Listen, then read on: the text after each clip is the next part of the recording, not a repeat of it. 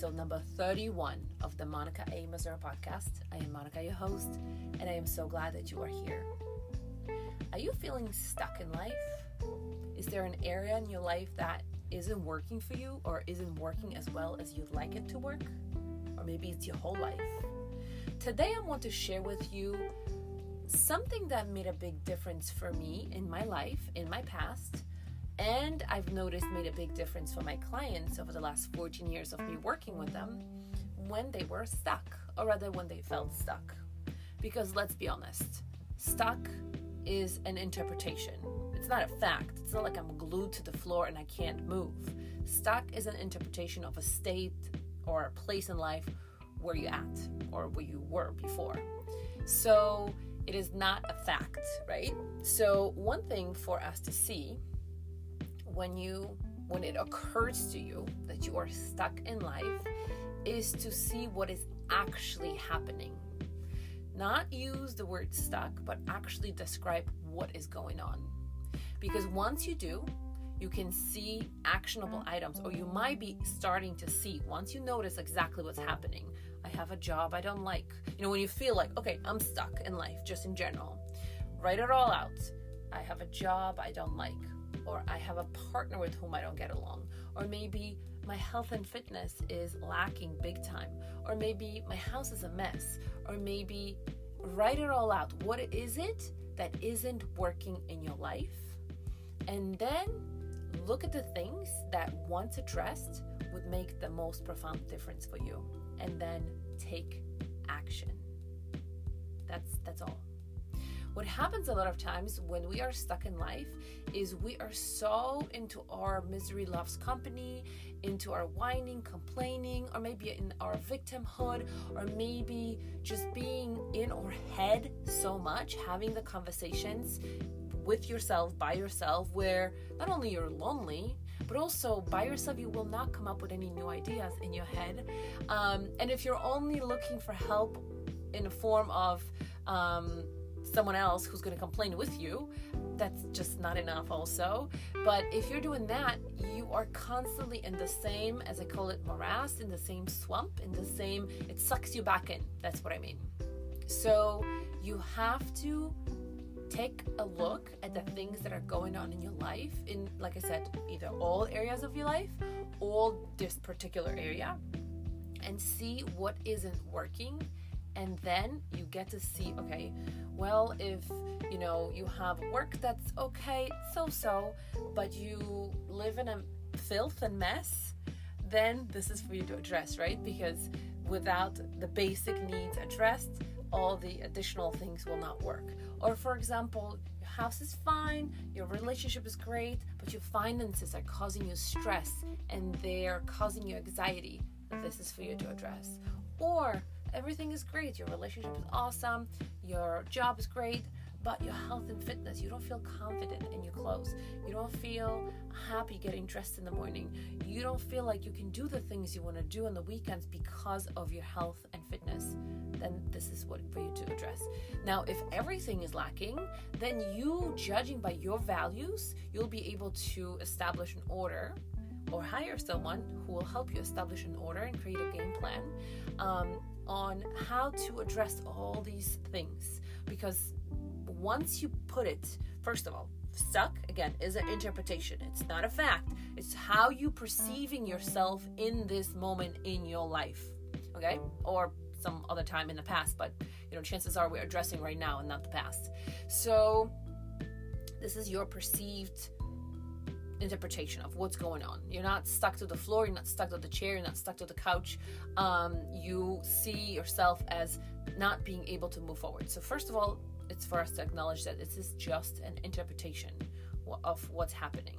Number two, what works to do is to sit down and really write it all out. What is it that's not working for you? What is it? Is it all areas of your life or one area of your life? And then look what is it that once you would have that would make the biggest difference for you and it's very um it's easy to decide once you know your values. We'll talk about your values some other time. But look at all the things once you write them all out. They're not in your head. So now if you see like, all right, well my finances are a mess. I don't know how to do it. Well, maybe you can look for someone who knows how to do it. Maybe you can find some resources on it. Maybe you can hire help on this specific thing if you don't know how to do it. If your house is a mess, maybe you can hire a cleaning crew. Maybe you can set yourself goals. Okay, on weekends, I'm going to address one room at a time so that I have a plan and I'm moving forward. If your fitness is a mess and you don't like how you feel and how you look, great, hire someone or address it. And so you have a specific game plan and it's not like, wah, wah, I'm stuck. Oh, poor me, poor me, complain with me, listen to me complain, and I'm not doing anything about it, right? So, first, acknowledge it's an interpretation. Two, write it all out. Three, see if there's something you can do by yourself. And then if you can't, get help. And then number four, you have to. You have to act. Sitting, sitting, sitting is not going to do anything. Sometimes I work with people where what happens is they have it that they're stuck in one area of their lives. And they will be talking about it, they will be crying about it, they will find, you know, different places to vent about it, but they're not willing to act. They're, they, they're so stuck mentally that they're not willing to put anything out. They're just stuck. They're not willing to take any actions. They might know where they're stuck. They might know the action plan but they just still talk and talk and talk about it and not act. Action is absolutely necessary to move yourself forward. So let's recap. It's very simple. First of all acknowledge that stuck is not a fact. You are not glued to your chair and couch and seat. You perceive yourself as unable to move and stuck in an area of your life or having, you know, no basically your life isn't working for you the way you would like it to work. That's what it is.